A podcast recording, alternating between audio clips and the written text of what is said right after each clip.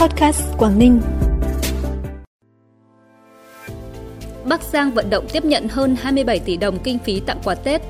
Gạo hỗ trợ dịp Tết Nguyên đán của chính phủ đã đến tay người dân Cao Bằng. Hải Dương thông xe nút giao với cao tốc Hà Nội Hải Phòng là những thông tin đáng chú ý sẽ có cho bản tin podcast sáng nay, thứ ba ngày 6 tháng 2.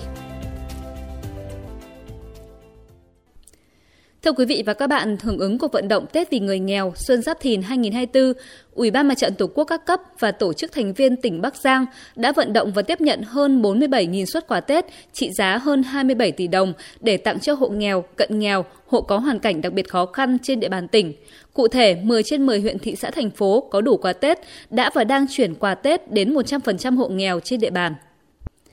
Tại tỉnh Phú Thọ tính đến thời điểm này, tổng số xuất quà Tết cho hộ nghèo, cận nghèo, hộ có hoàn cảnh đặc biệt khó khăn thông qua hệ thống mặt trận Tổ quốc các cấp, các tổ chức thành viên, các cơ quan đơn vị trong tỉnh Phú Thọ là hơn 112.150 xuất quà trị giá trên 54 tỷ đồng.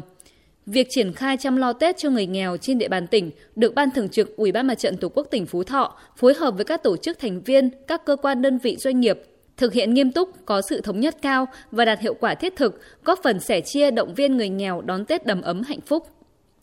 Tỉnh Bắc Cạn có trên 18.000 hộ nghèo. Nhằm giúp các hộ nghèo có thêm điều kiện đón Tết Nguyên đán 2024, tỉnh Bắc Cạn đã và đang vận động các tổ chức, đơn vị doanh nghiệp và nhà hảo tâm đóng góp, hỗ trợ để 100% hộ nghèo được nhận quà Tết. Theo thống kê đến nay, toàn tỉnh đã có 17.180 trên tổng số 18.067 hộ nghèo đã nhận được quà Tết, đạt 95%. Trong số này, một số địa phương đã hoàn thành 100% hộ nghèo được nhận quà Tết như chợ Đồn, Ba Bể, Bạch Thông và thành phố Bắc Cạn. Các huyện còn lại cũng phấn đấu đến hết ngày hôm nay, tức ngày 27 âm lịch, sẽ được trao quà.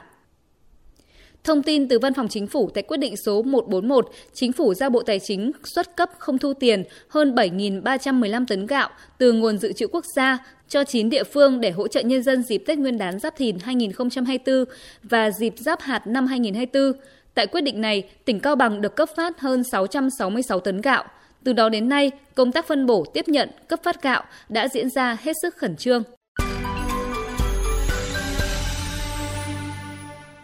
Bản tin tiếp tục với những thông tin đáng chú ý khác. Sau khoảng 10 tháng thi công, nút giao thông nối đường tỉnh 392 huyện Bình Giang, tỉnh Hải Dương với cao tốc Hà Nội Hải Phòng đã hoàn thành và thông xe vào ngày 5 tháng 2. Dự án hoàn thành và thông xe có ý nghĩa quan trọng cho phát triển kinh tế xã hội của tỉnh Hải Dương cũng như các tỉnh lân cận. Đồng thời dự án còn thúc đẩy khai thác tiềm năng lợi thế của vùng công nghiệp động lực, khu kinh tế chuyên biệt tại các huyện Bình Giang, Thanh Miện của tỉnh này trong tương lai. Bên cạnh đó, dự án hoàn thành còn góp phần khắc phục tình trạng quá tải và nút thắt về giao thông trên địa bàn tỉnh Hải Dương.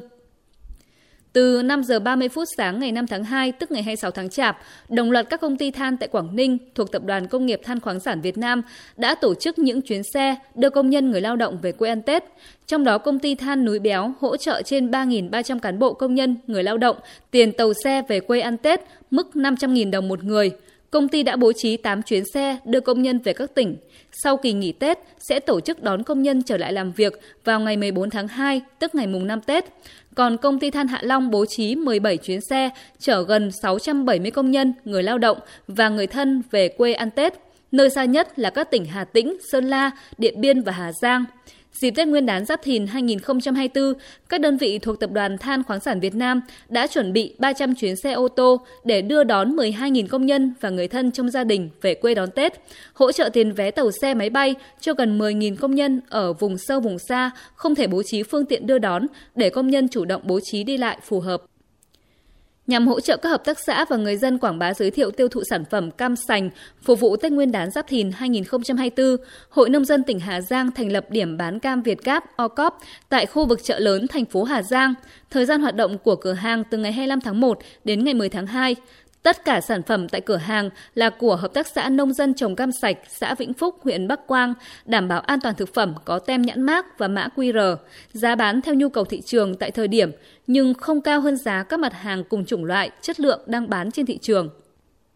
Phần cuối bản tin là thông tin thời tiết. Thưa quý vị và các bạn, trong ngày hôm qua, một khối không khí lạnh nhỏ ở phía Bắc lại tăng cường xuống nước ta, nhưng cường độ của khối khí lạnh khá yếu và cũng chủ yếu lệch về phía đông. Vì thế hôm nay ở phía đông bắc bộ, trời vẫn duy trì nhiều mây, có mưa nhỏ, mưa phùn và sương mù trộn lẫn khiến cho tầm nhìn giảm thấp, gây khó khăn cho việc tham gia giao thông của người dân, nhất là trong thời điểm đêm và sáng. Nhiệt độ giảm nhẹ, cao nhất trong ngày hôm nay phổ biến từ 21 đến 24 độ, trời rét về đêm và sáng sớm. Trong khi đó với các tỉnh ở phía Tây Bắc Bộ, ít chịu tác động của không khí lạnh lần này, trong khi đó với các tỉnh ở phía Tây Bắc Bộ, ít chịu tác động của không khí lạnh lần này, vì thế ở đây chỉ có mưa ở một vài nơi, sáng sớm có sương mù và sương mù nhẹ rải rác, trưa chiều trời nắng, nhiệt độ ban ngày khá cao, phổ biến từ 25 đến 28 độ, có nơi cao hơn.